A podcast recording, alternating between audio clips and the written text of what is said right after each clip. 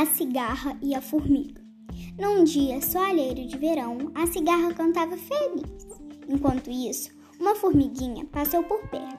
Vinha fadigada carregando penosamente um grão de milho que arrastava para o formigueiro.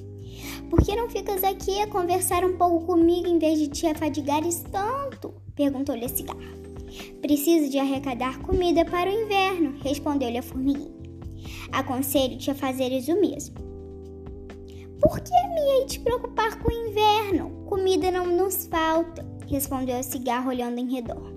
A formiga não respondeu, continuou o seu trabalho e foi-se embora. Quando o inverno chegou, a cigarra não tinha nada para comer. No entanto, viu que as formigas tinham muita comida porque tinham guardado no verão.